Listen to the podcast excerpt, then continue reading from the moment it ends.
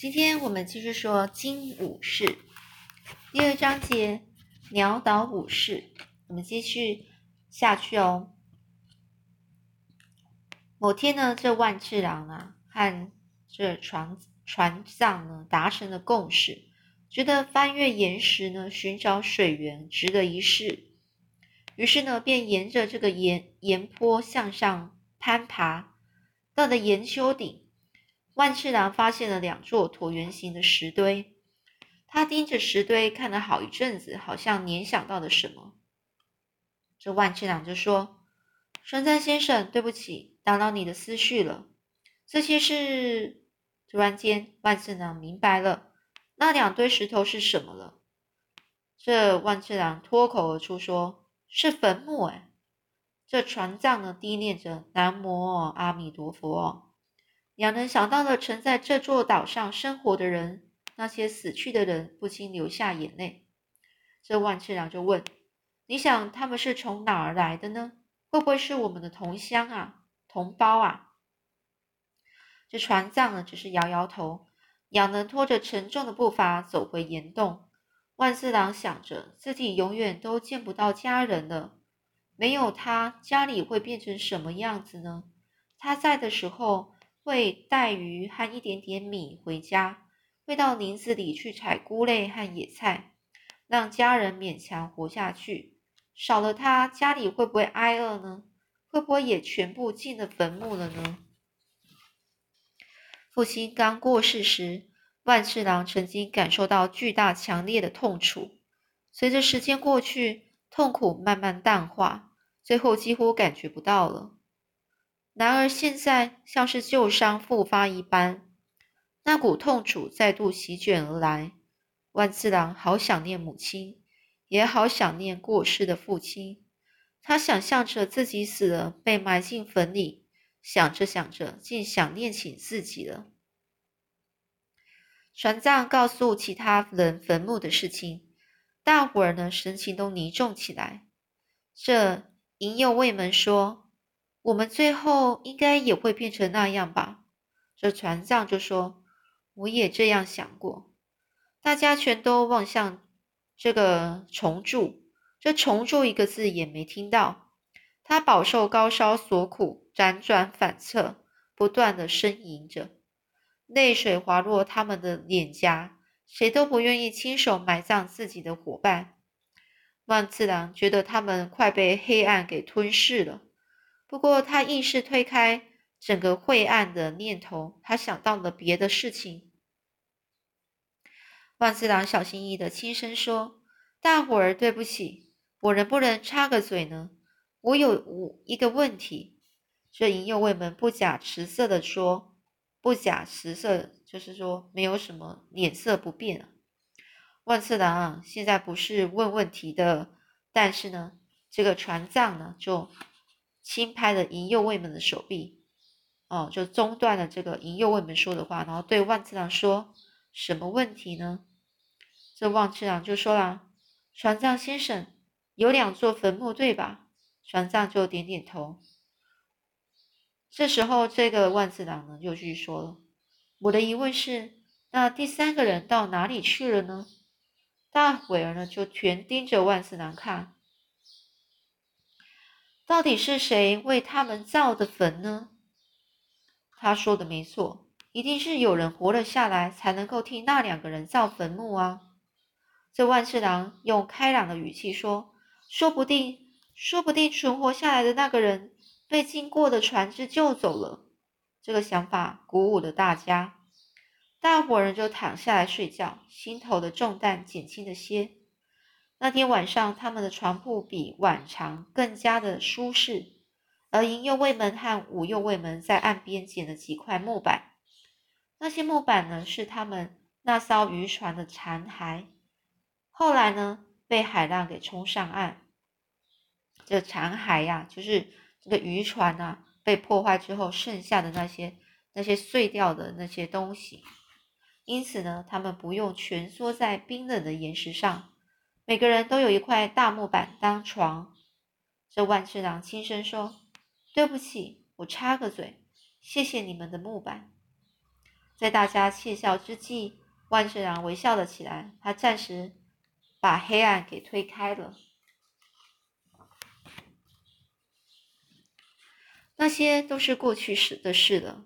现在万次郎身子探出石机，盯着水中的海瓜牛看，怀疑他们还能够撑多久。能吃的东西非常少，水也只剩下一点点。他们甚至试过喝自己的尿液来解渴。那两座石堆坟墓在万次郎脑海里挥之不去。万次郎没找到附着在岩盘上的贝类海藻，他花了太多时间观察海瓜牛。海瓜牛在沙上创造出的图形真美。像是精心设计出的枯水山，哦，枯山水。这枯山水呢是什么呢？它是日本特有的一种庭院的景观哦，以沙子和石头代表水，山和其他自然的特色来展现禅的意意境哦。哦，坐禅哦，坐禅就很像打坐那样子。不过那不是创呃创造，万次郎呢领悟到是留下痕迹。海瓜牛在它艰巨漫长的旅程旅程中留下了痕迹。他说：“我的脸。”万次郎轻呼了出声，在闪闪发亮的海面上映出万次郎脸部的影子，看起来就像是岛屿的暗影。我和那只海瓜牛很像。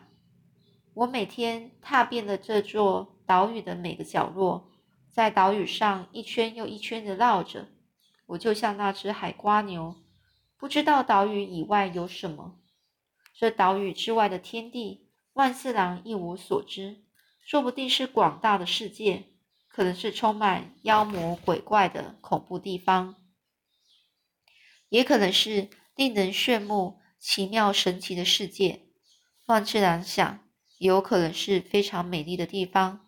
要是他自己有翅膀就好了，这样一来就能够飞越大海，一切尽收眼底。这样一来就能飞回家，嘴里呢载满食物，心里满是赞叹赞叹呢。万次郎呢站了起来，在岛屿边际眺望远方，因为站起来速度太快，他一阵晕眩。天空、海洋和大地。全绕着它旋转，蓝色、绿色、灰色融合在一起，仿佛它自己正转个不停。这正是万次郎一开始没注意到小艇的原因。这也是为什么等万次郎看到小艇的时候，这种小艇就是那种小船哦，不相信真的有小艇出现的原因。这两艘小艇朝着岛屿前进，万次郎的心脏狂跳，已然虚弱的四。四肢呢，感觉麻痹，世界又开始旋转了起来。万次郎觉得自己快要晕倒了。他说：“有船。”万次郎的喉咙发出沙哑的声音。等声音恢复了，他放声大叫：“救命啊！”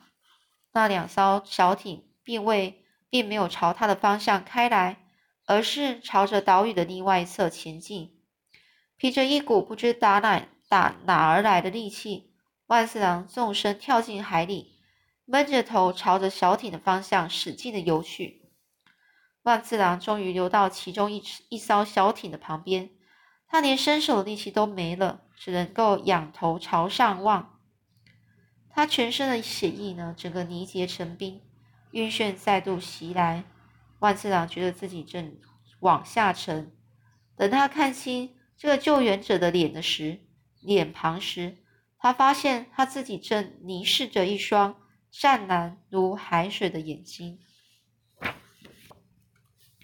好，这第二部《野蛮人》里面呢有讲到一些话哦，就是遭逢困境之时，只要心怀喜悦，勇往直前，即能跨越障碍。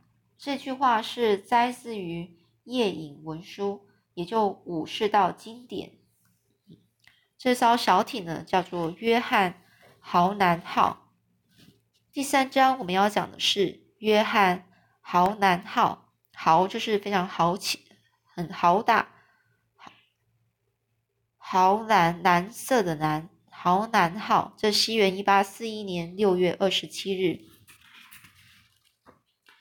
在第二章呢，我们看到的是在西元一八四一年的六月二十七日，哦，一样都是六月二十七日。但我在想，这会不会是在写写那种那个回呃，就回想的一些的事情呢？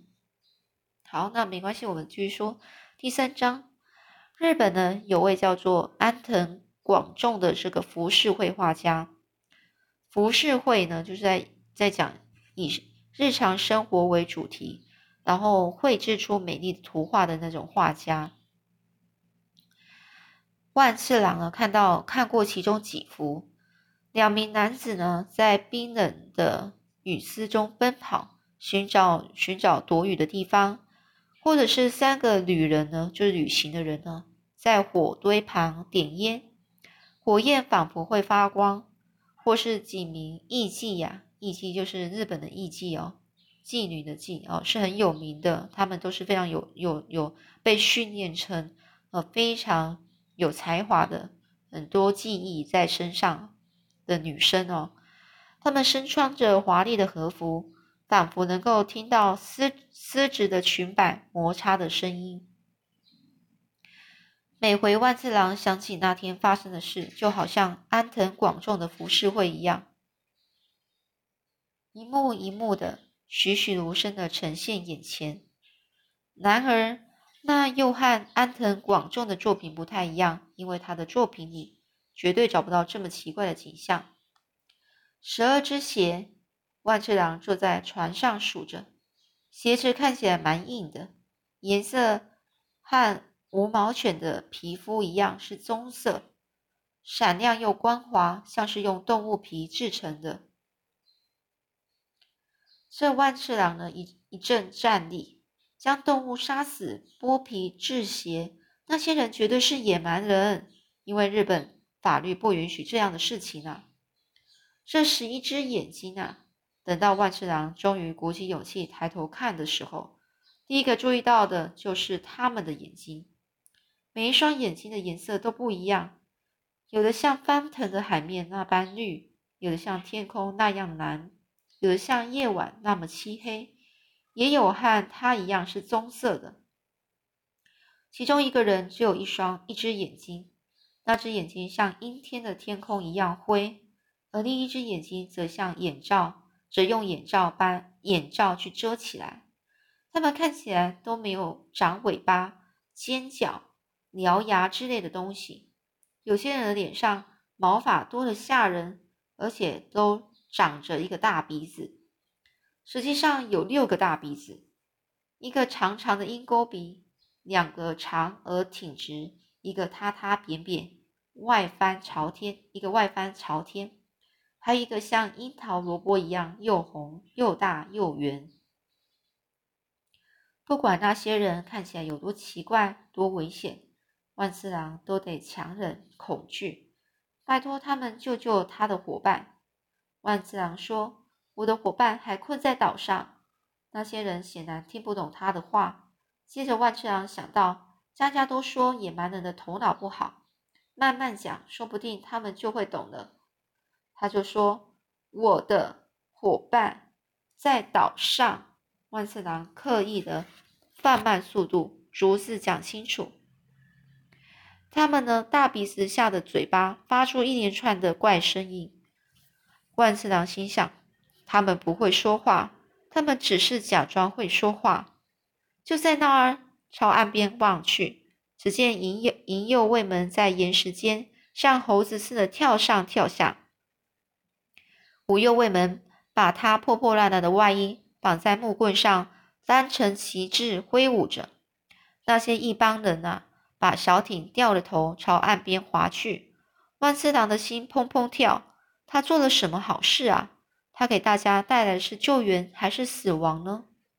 他是不是把情况给搞得更糟了？看到那些奇怪的家伙，伙伴又会怎么想呢？当小艇呢更接近岸边一些，万次郎看到五右卫门放开手上的旗帜，抓紧另一根棍子，那根棍木棍是他的刀啊！万次郎想起他俩曾经发过誓，要保卫岛屿，要抵抗野蛮人入侵。万次郎和五右卫门交换了眼神，那眼神眼神呢是诉说着饥渴交迫、无止境的风，还有刺骨寒冷。那眼神说着，没有什么事比待在岛上更糟的了。五右卫门整个放下木棍，那些陌生人跳下小艇，把小艇拖上岸边靠着。他们的举动分明是要万次郎的伙伴坐上小艇。渔夫们交换了害怕眼神，低声问道：“船长和虫柱要怎么办呢？”这万次郎比着手势和那些陌生人沟通，告诉他们还有两个人在岩洞里。船长和虫柱在岩洞里休息，他们都太虚弱了，得靠人抬上小艇。等大家在小艇上坐稳了，水手开始划动小艇，那两艘小艇离开岛屿，航向未知的未来。这耀眼的阳光一如往常，洒在一波波的海浪上，风也和平时一样持续着吹着。然而，一切都改变了。他们离开了岛屿，却也成为野蛮人的俘虏。万次郎觉得那些陌生人没有注意他的时候，便盯着那些陌生人看。有时，他也会不小心瞄见那些陌生人趁他没注意的时候盯着他看。那些怪模怪样的人，肤色全都不同，有的颜有的颜色像饱经木风霜的木头，有的颜色像泥土，有的颜色像白沙，也有的颜色像枯草，还有一个人的肤色像煤炭一样黑。他们的发型发色也是各式各样，就像秋天的落叶子，有黄有红有棕。那个黑人的头发卷卷的。一小球一小球的堆满头，另一个人的头发像盖满了闪亮亮的金币。他们的皮肤全都晒伤的，都有晒伤的痕迹，个个饱经风霜，脸上呢满是皱纹，还脏兮兮的。他们身形巨大，非常巨大。那后来又是怎么样呢？我们下次再继续说喽。